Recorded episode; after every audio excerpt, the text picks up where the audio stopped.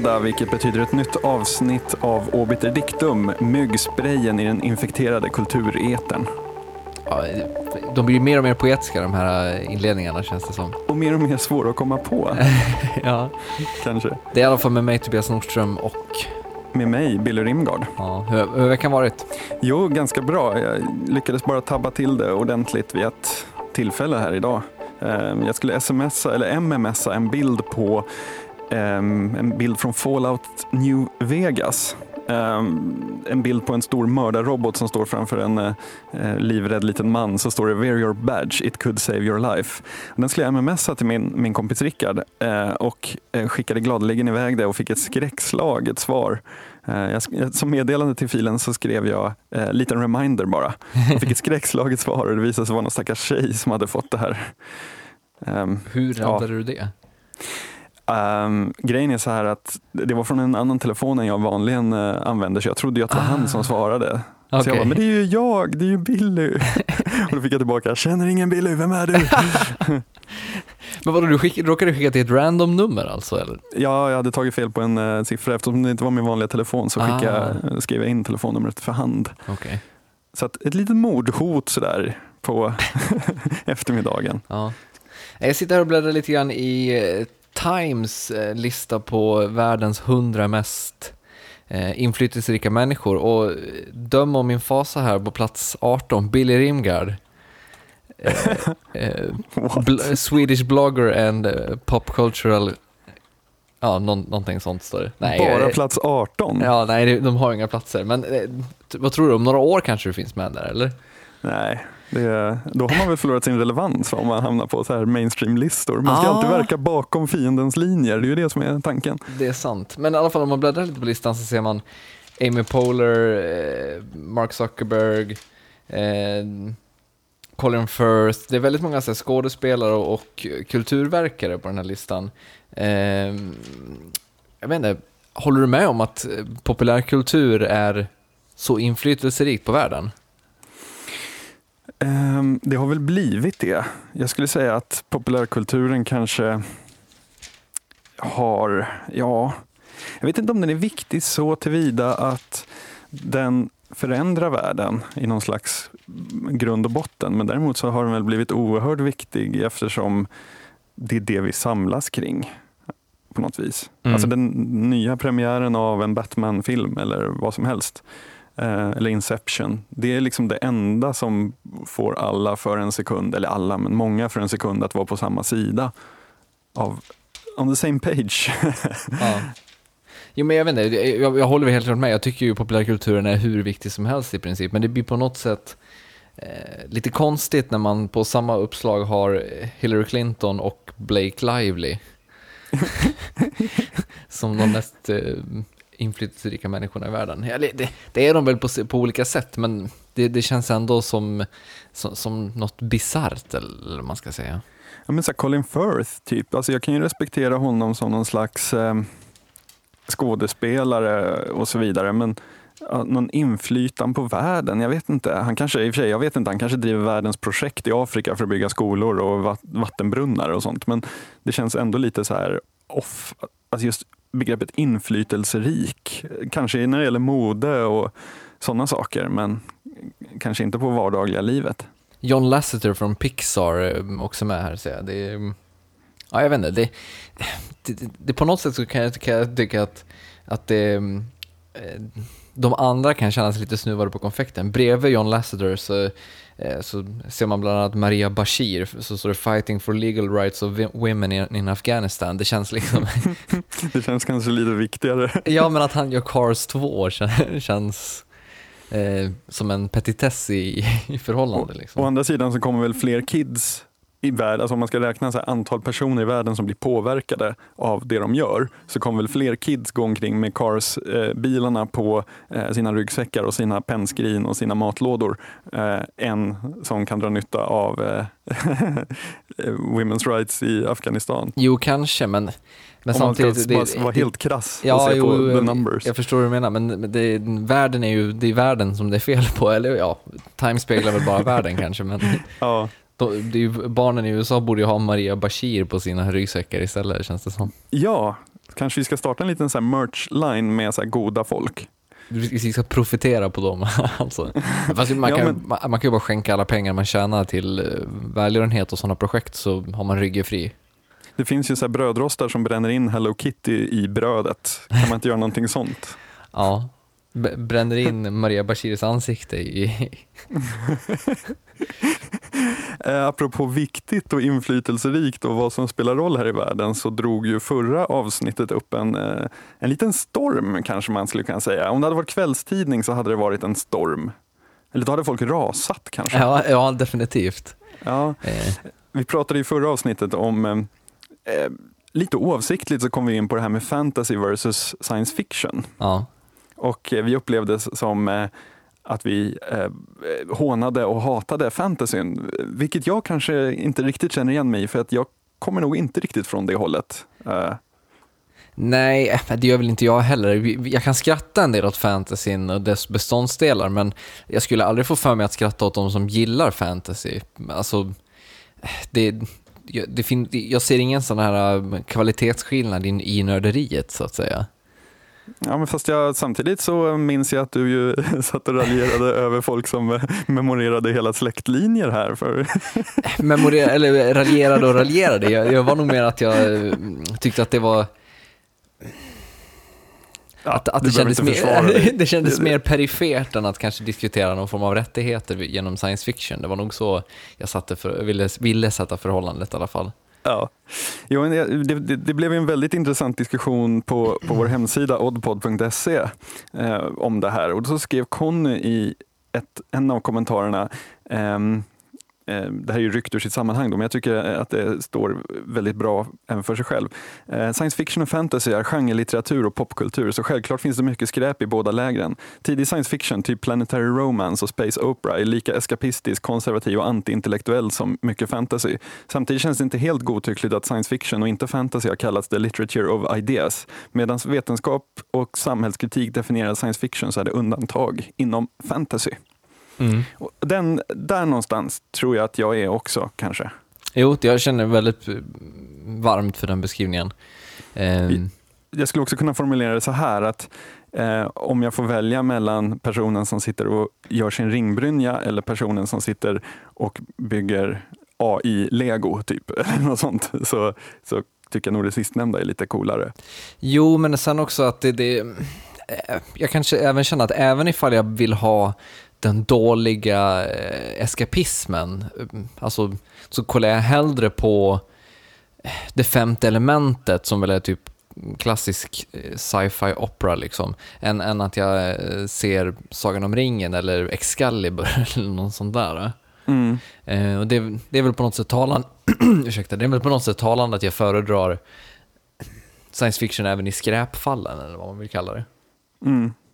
Alltså jag är ju så här, det måste jag erkänna också att ehm, när jag har läst tung, tung intellektuell sci-fi, eller vad man ska säga, den som gränsar till filosofi på något vis, ehm, då tycker jag det är skönt att bara så här skölja med ren med en så ren Alltså en sån västern fast i, i rymden. Du vet, Mm. trada varor, skjuta pirater, en sån, en sån blänkare. Och de är ju absolut, där finns det absolut inte en tillstymmelse till idé eller em, vision eller någonting, utan det är ju ett återupprapande av eh, ja, ganska klassisk så här, piratverksamhet, bara det att det är förlagt i, i rymden.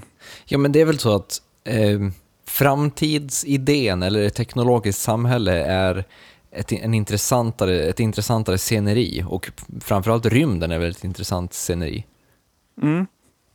Däremot så, så eh, Game of Thrones, efter två avsnitt så eh, I like it. Jo, jag gillar det också. Det det är lite... mm, Jag, vet inte, jag, jag, tittar, jag, sitter, jag kommer på mig själv att sitta och titta mycket mer på naturen och på de här vargarna och gilla dem än, än vad jag intresserar mig för intrigen. Det är väl kanske ett negativt. Men jag gillar, jag gillar dvärgen ändå. Han, han är mer än bara ett sagoväsen. Ja, dock har jag läst på bloggar att folk är rasande över eh, de stora deviations från böckerna. Ja, jag vet inte, jag har inte hört så, eh, så jättemycket, jag har inte kollat så mycket heller, men jag hörde en grej som väl var i första avsnittet när de har det här sexet efter bröllopet, så i serien så målar de ut, upp det som någon slags våldtäkt medan det inte alls var så i, i boken tydligen. Mm. Jag vet inte, vad har du, vad har du hört? Eh, ah, nej, alltså det är väl mer allmänt eh, raseri, men inte just, börjar vi inte zooma in här på liksom, eh, infekterade diskussioner om eh, nischgenrer och liksom det här att rasa över när eh, filmerna eller tv-serierna inte är likadana som böckerna. Är det inte, liksom, inte det två grundstenar i liksom, nördkulturen, oavsett vad man tycker? Jo, det är det nog säkert, men jag, vet inte, jag själv är ingen puritanist så att jag vill att det ska vara exakt eftersom att det är så två skilda medier. Men, Nej, men jag menar själva debatten, att så här, Ah, det, är okej jo. att de, det är okej att de skiljer sig åt. Nej, det ska vara bokstavstroget.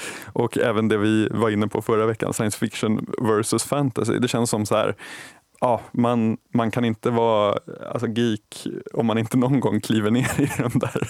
men, men, men jag vet inte, känner du till några exempel på science fiction-fans som har rasat? Hmm. Det är dit du vill gå. Nej, jag, vet, jag, jag, vill, jag, jag känner mig försiktigt för ditåt i alla fall. Eh, men i science fiction så är det ju ändå så att många av de stora Ah, jo, men alltså Philip K. Dick samtliga eh, filmatiserade noveller. Alltså Minority Report och Johnny Mnemonic och alla de där. Som, som liksom paycheck som, som tillrättalagts för en mainstream-publik. Då har ju alla sci-fi heads gått bananas och bara, nu har ni missförstått precis allt. Det är väl bara Blade Runner som liksom kommer undan. Jo, kanske, men alltså, jag vet inte, jag upplever ändå inte lika... Det känns mer som att man då mer konstaterar att det saknas massa grejer från boken än att man rasar på det sättet. Det är inte som när, när fantasyfansen inte fick Tom Bombadil i Sagan om ringen-filmerna. Ja, Jag, jag, det, jag, jag är mer, helt medveten om att jag kan inbilla mig här, men jag, jag, det känns så i alla fall att, att, ehm, att det blir viktigare. Och det tror jag har att göra med den här karaktärsrikedomen och namnrikedomen vi pratade om i, inom fantasyn. Att, eh, inom, jag, jag i alla fall, om jag ser en filmatisering av en science fiction-bok så är jag mer intresserad av hur de har skapat den världen eh, än hur, de, ja, hur trogen den är till karaktärer och sånt som finns i boken det, kan ligga någonting i det faktiskt. Att man på, alltså, det, det kan vara så att fantasyn kretsar mer kring karaktärer och deras relation mot varandra och deras konflikter. Medan science fiction mer kretsar kring, kring koncept. Personerna är inte så viktiga i det. Nej. Alltså, precis som vi pratade om att så här, Inception, det är en bra film därför att det är en bra idé. Sen om liksom alla karaktärer är helt platta och man inte engagerar sig för någon och så vidare. Det gör inte så mycket därför att idén var cool. mm. Ehm, och det kan faktiskt vara så att, att fantasyn bygger mycket mer på, på just de här släktskapen och ja, lojaliteter och, och sådana saker. Eh, och att det är därför som, som eh, man inte gillar när eh, tv-serier och filmer Ja, avviker. och, och att, liksom, att fantasyböckerna arbetar med en, en rikedom i de världarna som handlar mycket om, om just karaktärer eller om, om hu- händelser och sånt medan det i science fiction mer handlar om att man arbetar med bilder på ett annat sätt kanske. Jag, vet- jag vet, Mm. ja, nå- någonting sånt kanske. Eh, ska vi lägga till också att eh, vi fick ett mail med lite kritik över att vi var dåligt pålästa om fantasy, att vi bara tog upp de uppenbara Tolkien Edding som vi läste för väldigt länge sedan. Ja. Eh, grejen är så här att eh, droppa ett mail på kontakt oddpod.se med eh, någon sån här cool eh, nisch-fantasy som, som, eh, som man bör läsa, som inte är del 1 av 20 gärna, utan som kanske är ja, är rätt av tre. Del ett av tre kanske. Eh, för jag har mycket tid att döda i sommar och eh, vill kasta mig över något, någonting som är riktigt bra. Så, så droppa ett mejl eller en, skriv en kommentar så, och, och motivera bra. Så, så, eh, för jag är pepp på det. Men Det är bara det att varje gång som jag har försökt så har jag liksom gått på sådana minor att man inte orkar längre. Jo, men och sen då när man ska närma sig en sån genre så tar man ofta de, de liksom stora verken för att det är de som är kändast eller vad man ska säga. Och det, det är nog möjligt att man kan missa mycket. Jag, även jag är väldigt nyfiken på att få förslag eh, att gräva ner sig i under sommaren. Helst utan en god kung. Ja, men jag, jag, jag, det, det är ett problem för mig, den goda kungen. Alltså det, onda kungar absolut, men den goda kungen tycker jag är lite problematisk. Därför att den goda kungen, han är alltid så här, han är ofta ganska pösig, han är eh, eh, han, han känns så, eh, eller hon, det kan vara drottningar för den delen. Men en god, förutom Princess Peach, så, så, så, brukar, brukar just de här goda eh, royaltyn, eh, ah, jag är inte så pepp på den. Nej.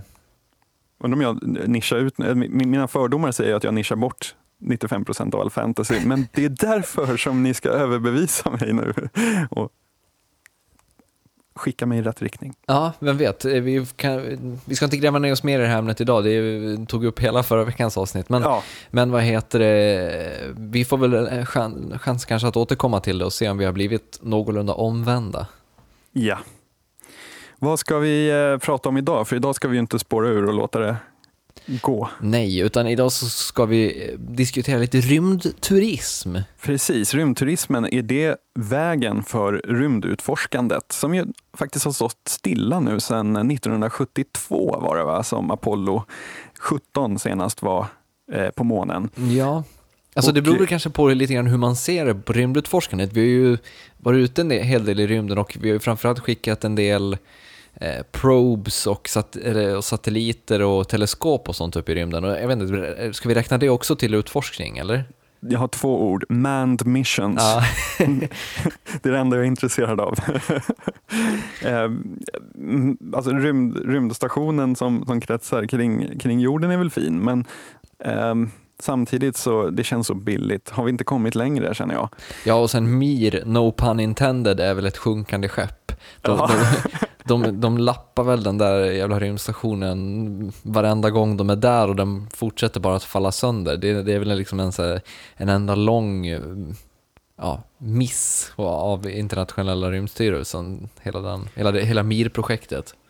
Och eh, när, när Apollo 17 lämnade månen sista gången Um, så, så över radion så säger de någonting att vi lämnar, vi lämnar eh, månen som den var när vi kom och vi är snart tillbaka, bla bla bla. Och hela det där talet som har gjorts väldigt fint i podcasten eh, eh WNYC Radiolab, eh, alltså man blir väldigt sorgsen när man hör, eller så, både, alltså man blir väldigt sorgsen på grund av att det aldrig blev så. De, de var liksom de sista som, eh, som kom mm. eh, dit. Men samtidigt så blir man, det finns något hoppfullt i det också.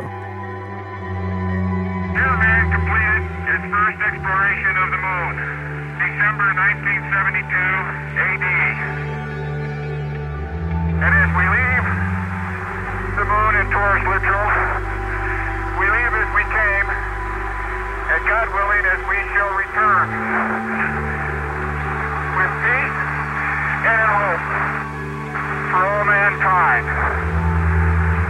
Godspeed the crew of Apollo 17. Ja, men det, det jag vet inte, jag är nog ganska ändå jag, känner inte att det har stannat upp så mycket som det kanske har saktat ner. Alltså det, man får ändå komma ihåg att när hela Apollo-projektet hade sina glansdagar så var det, det bränslet där var ju ändå kalla kriget och eh, att man hela tiden ville överträffa Sovjet. Så att, och vi har inte riktigt den eh, vad ska vi säga, den, de motsättningarna idag. Eh, Kina har pratat om att de vill skicka bemannad, eh, en bemannad eh, expedition till, eh, till månen och jänkarna har ju pratat om till Mars. Mm. Mars känns ju betydligt mer lockande. Definitivt. Och inte så här Kinas och Indiens ambitioner med månen, inte det bara en sån här grej att okej, okay, men innan vi blir en supermakt på riktigt så måste vi göra det här. Det är ungefär som att det spelar ingen roll om du blir 15 år därför att om, så länge du inte har klättrat upp på gymnastikhallens tak och hoppat ner utan att bli tagen av polisen så, så är du ändå ingen. Jo, kanske, men du, du menar att de, de gör, det är väl klart att, man, att vi gör det av sån, lite sådana skäl, men samtidigt så, så finns det väl Alltså, man måste krypa innan man kan springa liksom. Det, mm. Kineserna kan inte börja med att flyga till Mars, känns det som. De var ju i rymden, de hade ju bemannad rymdfärd bara för något år sedan, första gången.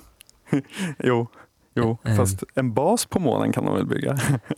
jo, det, det, är klart man kan bygga, men det, det finns ju massa problem med att bygga en, en, en bas på månen. Definitivt. Eh, temperatur eh, for one ja. är ju ett sånt. Men det, det, det, de hittade ju en krater eh, där det på djupet var en konstant temperatur som inte växlade så mycket för att den var alltid i någon slags här halv skuggsida. Ja. Um, där skulle man kunna bygga den. Men månen, Men, har, väl, månen har väl samma sida mot eh, Alltså the dark side of the moon är väl att det finns en sida på månen som är mörk hela tiden, eller? Ja, men i den här kratern så var det, den är, på, på solsidan men den är skyddad från sol. Så att det, får, det, det är ganska så här softa temperaturer, ah, okay. typ minus 5 Celsius konstant istället för ja, att det antingen är plus, jag vet inte hur varmt det är, plus 90 eller minus 180. Nej, jag typ. kommer inte ihåg. Um, eh, men nu då när man tar och pensionerar de gamla rymdfärjorna en efter en och eh, allt mindre pengar läggs på det, då är det ju rymdturismen som är det nya eh, sättet att finansiera. Man har ju tänkt att eh, eller det har redan påbörjats en, en, stor avveckling av NASA och att man i USA då överför mer och mer på privata contractors som, som eh, får pengar för att jobba med rymdteknik. Men i och med rymdturismen så hoppas man hitta nya finansieringsmedel för att eh, tanken är ju att när man skjuter upp en sån här rymdfärja med, eh, med eh, typ 20 hugade turister som har pröjsat 240 000 eller någonting var. Oj, det, det räcker inte. Det är väl snarare 2,5 miljon man pröjsar var? Eh, ja, det har varit, men inte längre. Ah, alltså, okay. Virgin Galactic, där kommer det ligga runt, runt 250 000 har jag för mig. Men, förlåt att jag hoppar in, men Virgin Galactic, är inte det, är inte det också ett sånt här långt ett projekt med bara misslyckanden hittills? Det skulle väl, första rymdturismgrejen där skulle väl gå 2008 eller någonting var det tänkt? Ja, fast när de, de provflög ju i New Mexico här för i höstas va? Okay. Och med sitt, sitt, det ska ju vara i drift nästa år. Och de provflög det i höstas första gången och det funkade fint. Ja. Eh, men tanken där är ju då, alltså man, man flyger upp och så får man eh, några minuter i tyngdlöshet innan man vänder tillbaka ner. Så det är ju en resa på sammanlagt typ fyra timmar eller någonting, fem timmar. Det är ju inte som de här amerikanska miljardärerna som har köpt sig en plats på ryska eh, missions upp till, eh, till Mir. Eh, men tanken är ju att det här ska finansiera själva uppskjutningen och att farkosterna eh, under själva den här resan också ska ta med sig då mätutrustning, väderballonger, allt möjligt som används för vetenskap. Mm. Ehm, så att man liksom hittar en finansieringsmodell att istället för att skjuta upp varje satellit eller varje probe så, så kan de piggybacka på, på rymdturisterna. Problemet där är, är ju att det, det, är ju, det, det där är ju alldeles för mesigt, känner jag. Alltså, det där är ju, visst det är ju bra, bra forskning och bra kompletteringssaker till den forskning som finns, men det är fortfarande för små babysteg. Alltså, vi har redan tagit de stegen så pass många gånger att det, det gör varken från eller till kan jag känna lite grann. Visst, det, det bidrar med forskningsinformation men det, det, är inte alls samma sak som när NASA eller amerikanska regeringen tar ut målet att man liksom ska ha eh, en bemannad resa till Mars till 2037. Det är sant. Det, men är inte det här är inte det här ett sätt att förskjuta ekonomin från rena eh, statliga pengar som som pumpas in i stora program, som det var då när det var, låg under, under försvarsmakt eh, mestadels, eh, till att försöka hitta alternativa finansieringssätt. Jo, det är klart, jo, det hjälper väl säkert eh, till en massa, men Problemet är ju att Richard Bronson då, som Virgins eh, chef, han kommer ju liksom aldrig vilja eh, satsa på det att skicka en bemannad, bemannad expedition till Mars, för går det åt helvete så är det som extremt negativ publicitet för, för hans företag. Mm. Eh, att, det liksom, att sälja fyra timmars, eh, fyra timmars uppskjutningar upp i eh, atmosfären, det är liksom Ja, det är ganska, ett ganska säkert sätt att, att sälja en rymdupplevelse på. Det, man, man, behöver liksom inte ta några stora leaps. Och det är även därför man har sådana korta, för att det samtidigt inte kräver några större, det sätter inga större krav på besättningen. Mm. De männen och kvinnorna som ska flyga till Mars de kommer ju vara liksom ja, handplockade minst sagt. Men om man inte ska köra, gå den vägen, då, ja. utan fortsätta att finansiera det med, med skattemedel. Var, eh, var hittar man eh, motiveringen inför de som tycker att pengarna ska gå till annat? Vilken är den bästa motiveringen att fortsätta? Alltså jag tror att jag har två svar på, på varför vi måste, eller åtminstone bör utforska och ta steget ut i rymden. Eh, ett är lite så här roligt, klatschigt, men väldigt träffsäkert tycker jag och det andra är nog kanske mer så poetiskt och eh, ontologiskt. Ehm, det första det kommer från den amerikanska vloggen Vlogbrothers eh, som är ja, massa YouTube-klipp som eh, bröderna John och Hank Green skickar mellan varandra. De pratar om olika saker. Ehm, Hank då, han pratade i eh, början av året eh, när de skulle skjuta upp The James Webb Telescope, när NASA skulle skjuta upp det, så hade, hade han ett försvarstal för det. Um, och han höll det då på grunden att det finns, han menar att det finns två sätt att göra världen bättre på. Uh, och det ena är att man kan antingen decrease the suck eller increase the awesome. uh, och, och det han menar då är att alltså, det är väldigt viktigt att decrease the suck i världen. Det kanske är till och med viktigare än att increase the awesome. Men samtidigt så vill man inte leva i en värld som bara fokuserar på på the suck. Han drar en parallell till fotboll, att eh, det vore som en fotbollsmatch där alla bara koncentrerar sig på att vakta det egna målet.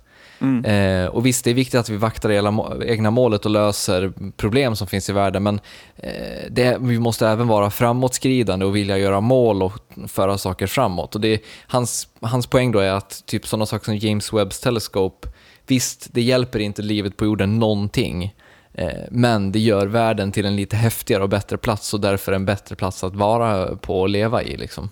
Ja. Men den mer, så, kanske mer sanningsbärande anledningen som jag ser det, den som kanske också är lite mer poetisk, eller man ska säga, det, det är väl att det är, en, det är en viktig del i människans frigörande process. Alltså, eh, vi, vi har liksom vi har frigjort oss från hunger, vi har frigjort oss från olika materiala, materiella problem och nu har vi i princip två gränser kvar att frigöra oss från. Vi har frigjort oss från, från våra länder, vi har frigjort oss från, från jorden i den, att vi kan, i den bemärkelsen att vi kan flyga. Men vi är fortfarande begränsade av kroppen då, vilken håller, vilken håller på att lösas upp med olika former av vetenskap och att vi använder internet och digitala medier och massa saker. Men så är vi även då fortfarande begränsade till jorden. Så det är liksom den sista, i Star Trek-bemärkelsen då, the final frontier. Att när vi har frigjort oss från jorden, då har vi frigjort oss från, från allt och det är först då vi kan vara liksom på riktigt fria, tror jag. Eller mm. ja, att det finns en drift i alla fall kring det. Mm. Och det är väl incitament nog, kan jag tycka, för att vi ska, måste utforska rymden, eller? Ja, verkligen. Jag, jag, jag, håller med, helt med. Jag har inte lyckats sätta så fina ord på, på det, men jag gillar det där med, med decrease the suck och increase the awesome. Ja. Uh, för mig känns det lite så här att om man inte försöker att pusha så långt det går i olika, eh, på olika områden och där, där liksom rymdutforskning kanske är, liksom, det är verkligen the final frontier. Det är ju liksom det sista området där, eh, där de största utmaningarna finns. Om man inte gör det så på något sätt så så har man ju då gett upp på något vis. Om, om man konstaterar att nej, okej, okay, vi kunde inte bosätta oss på månen. Eh, det, det känns som att en ganska stor bit um, ja, det, det, det, är ju ändå en mänsklig dröm på något sätt. Och det känns som att, så här, vad hade hänt om så här, Columbus och sådana var så här, nej, det där havet, det känns för svårt att utforska. Ja, precis. Jag vet inte vad som finns där. Så att... Um, så ja, jag, jag tycker det. det jag, jag, läste Arthur C. Clarks A Fall of Moondust när jag var ung och då, då såddes någon slags dröm. För den handlar om en liten pojke som, eller jag vet, nu, först nu så inser jag hur länge sedan det var jag läste den. Jag, jag har för mig att han vinner en resa till, till en månbas och där eh, händer en slags olycka. Det är en katastrofhistoria fast på månen. Mm. Mm. Men vad heter det, men, men om vi då går tillbaka lite grann till rymdturism. Eh, alltså vad, vad tror du själv, vad, vad kan rymdturismen vara bra för? Ja, alltså jag tror ju på många sätt att eh, på, alltså, å ena sidan så känns det synd att reducera den här drömmen till en så här upplevelseindustri för de rika. Men å andra sidan, om det är så att pengarna måste in från något håll så är det väl lika bra att ta det från dem som, som liksom, ja, de är så, så, har så mycket pengar att det enda de kan göra är att samla på exklusiva upplevelser. Och, och ja, jag, jag, jag, säger väl varken bu eller bä. Jag, ser, jag tycker det väl är bra att, att det byggs nya sorts farkoster och att det forskas på ämnet. Det är ungefär som att så här, folk säger är negativa till Formel 1, men tekniken man utvecklar där, den letar sig alltid ner till, eller i alla fall om den är användbar, letar den sig ner till, till riktiga bilar. Någonstans måste man ju börja forska. Liksom. Mm. Men hur, tror, hur tror du Carl Sagan då, min husgud och en obiter eh, idol, mm. eh, hur tror du han skulle ha ställt sig till att vita miljonärmän förverkliga sina drömmar med en dag i rymden typ?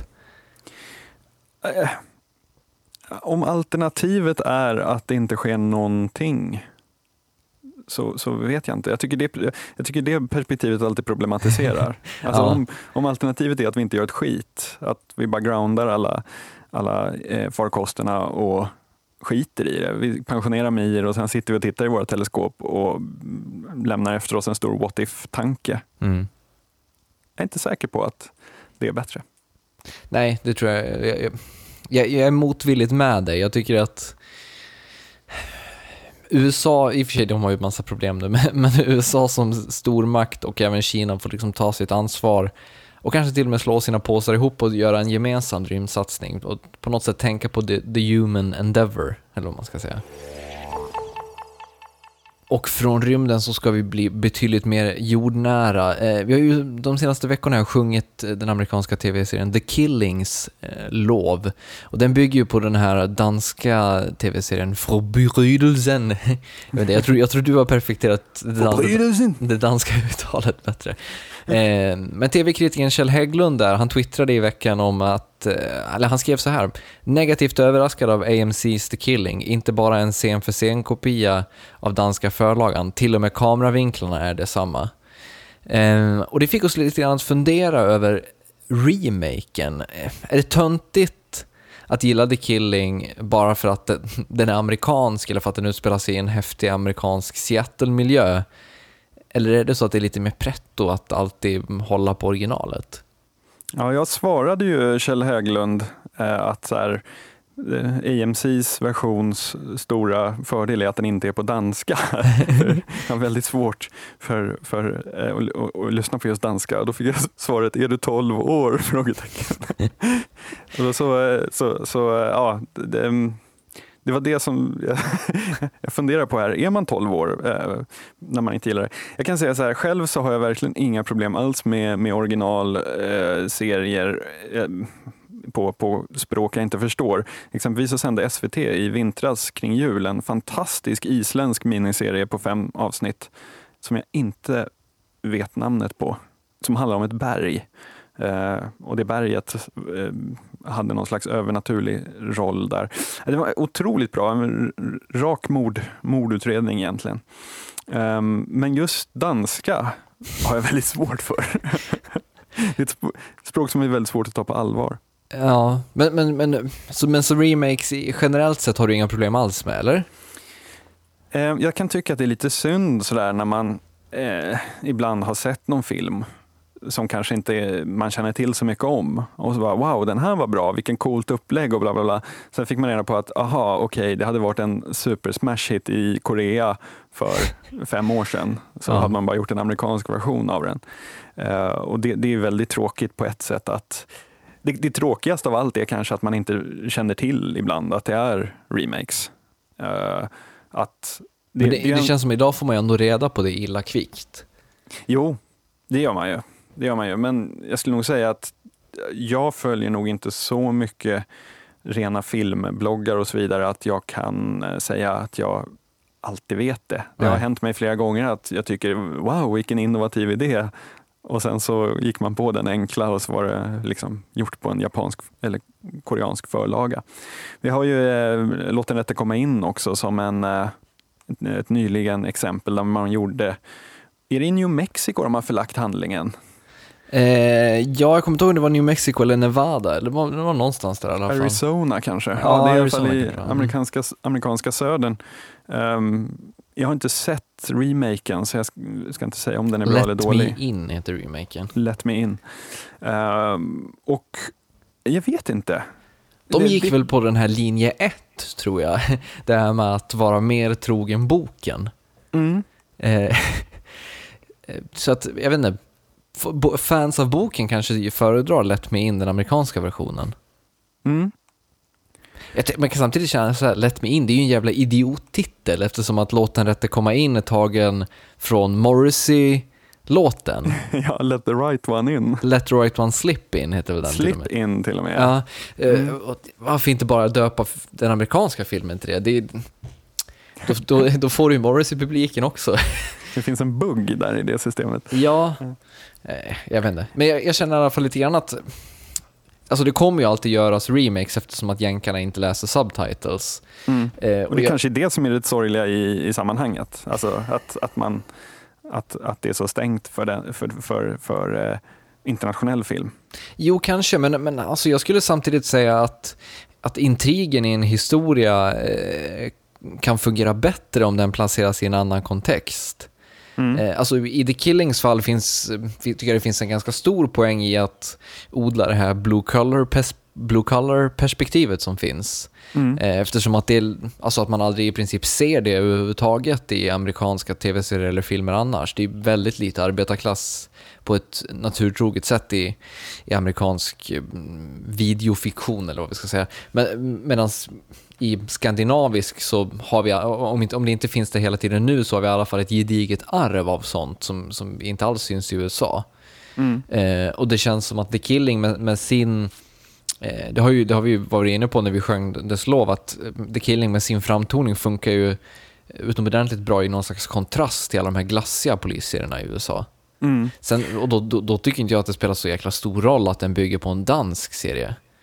Eh, jag, vet inte, jag kollar liksom inte på The Killing för det nyskapande kamerarbetet eller för att det är en så visuellt eh, nyskapande serie, utan det är så intrigen och karaktärerna jag, jag gillar på något sätt.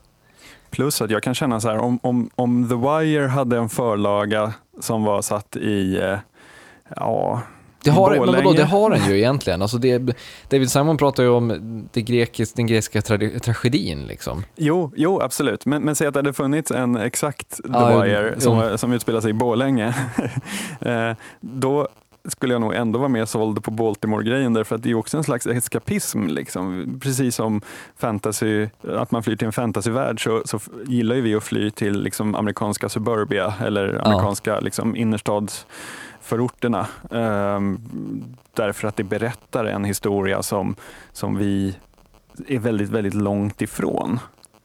Ja, men definitivt. Alltså, man kan säga mycket om The, The Departed, men det finns ju en idé att göra en remake där också i och med att eh, i och med att Boston och den amerikanska östkusten, de har ju liksom sina maffiafamiljer och si- sin, sin organiserade brottslighet de också. Mm. Om man då liksom vill berätta en historia om någon som går undercover i en sån, i en sån organisation och någon som går undercover i polisväsendet. Jag vet inte, jag är ganska fine med det då att man, eh, att man, att man typ väljer en historia som redan finns. Det kan väl visst vara lite slappt att, att, eh, att man kanske inte hittar på något helt själv, men vad då? Eh, om det är en bra idé så förtjänas den kanske att berättas flera gånger, kan jag känna. Mm. Alltså det enda jag kan ha lite svårt för med, med, med remaken, alltså det ligger ju i de- dens natur att, att apa efter. Eh, och man, tekniskt sett så tycker jag att man får kopiera exakt hur mycket som helst, men det jag kan ha lite problem med det är när man får någon slags konstnärlig cred för saker som är tagna ur originalet. Mm. Eh, som jag tyckte det var lite konstigt till exempel att Scorsese vann Oscar för bästa regi för The, The Departed, eh, när Infernal Affairs, som är då den koreanska förlagan, eller var den Hongkong? Ah, skitsamma. Det nå- någonstans, eh, nå- något asiatiskt land. Thailand? Nej, jag vet inte, skitsamma. Att han hade tagit då, eh, det var det, även där så här, kameravinklar som var tagna rakt, eh, rakt från originalet och så får han en Oscar för bästa regi. Hongkong är, är den från, Infernal Mm. Affairs. Em, det, jag kan ha lite problem med det, att, att han får cred för saker som han egentligen bara har tagit från, från förlagan, så att säga. Mm. Jo, definitivt. Det, det är jag också helt med på.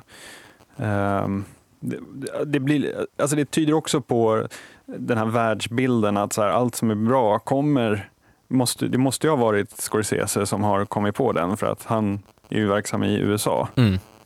alltså just den där den grejen kan man ju störa sig lite på. Men Jo, men det, jo, det, det, där finns det givetvis ett problem att man tror att allt fantastiskt kommer från USA. Jag menar, men det känns som att vi, vi i våra tidevarv har, har kommit ifrån det lite grann. Alltså det, eh, jag vet inte, jag kanske är naiv, men det känns som att de flesta är medvetna om att typ en tredjedel av alla tv-serier som görs i USA är remakes på brittiska eller andra eh, Mm. serier från andra länder. Mm. Ehm, och det, jag hoppas i alla fall att folk är medvetna om det och att, att, att det görs mycket kvalitativt världen över. Och bara för att det visas på HBO eller AMC eller vad som helst så är det inte tecken på att amerikansk kultur. Eh, men det är väl en intressant fråga i och för, sig. Vad heter det? Tror du att det finns någon så här koppling mellan remaken och en syn på amerikansk kultur som, vad ska vi säga, urvattnad? Alltså att den är så här eh, fadd och bara köper in saker från andra länder? Hmm. Jag tror eh, att jag tror att det är väldigt, väldigt svårt att pitcha in en originell idé i USA. Det är inte så att idéerna inte finns, utan jag tror bara att det är väldigt, väldigt svårt att komma upp till en studio med och säga att vi ska göra en jättelångsam mordgåta i ett regnigt Seattle. Eh, Däremot om man kan se att den här har ju gått jättebra utomlands och man har dessutom en, en eh, man kan titta på den med subtitles och bara säga vi ska göra exakt likadant fast med eh, amerikanska skådespelare eller amerik amerikanska engelska. Eh, då kommer det här bli eh, klockrent. Eh, så jag tror, inte att, jag tror inte att någon tror att det finns en brist på idéer men däremot så tror jag att systemet för finansiering och de enorma produktioner det är också en grej som är lätt att glömma bort. Att så ett avsnitt av Lost kostade 30 miljoner kronor att spela in.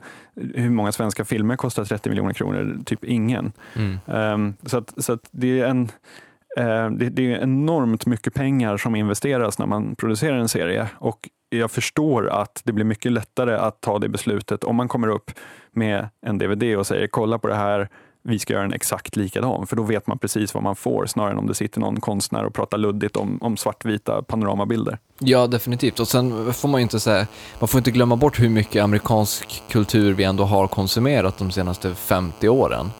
Eh, och det, då kan man väl kanske tycka att jänkarna får influeras även de med tanke på hur mycket vi influeras av amerikansk kultur. Inte minst filmer och tv-serier och sånt. Eh, men, men, men tror du att man kan göra remaken bättre utan att man förändrar det särskilt mycket? Hmm. Ja, men det, det handlar väl om det vi var inne på med, så här, med settingen. Alltså jag tar ju till mig ett regn i Seattle betydligt bättre än jag tar, liksom, tar till mig Danmark. Men det är, tror du det, det är för att ett regnigt Seattle eh, spelar på bilder du har sett förut på ett annat sätt än den danska myllan? Men Vi spelar väl på någon dröm att man skulle så här, gärna skulle vilja vara född i och bo i USA och ha, driva någon liten del i eller någonting i, i de kvarteren snarare än att man vill flytta till Danmark. Liksom. ja. Det, det, det är ju återigen den där eskapism-grejen med att ta så här Beverly Hills 90210. Um, den hade ju inte funkat om den hade utspelat sig i Karlsruhe. ja, eller vadå, i Göteborg? Ja, Den, den, hade, den hade hetat så här Bromöllaskolan eller sånt där. det låter som en jättebra serie. Man, man tar spårvagnen till skolan sådär.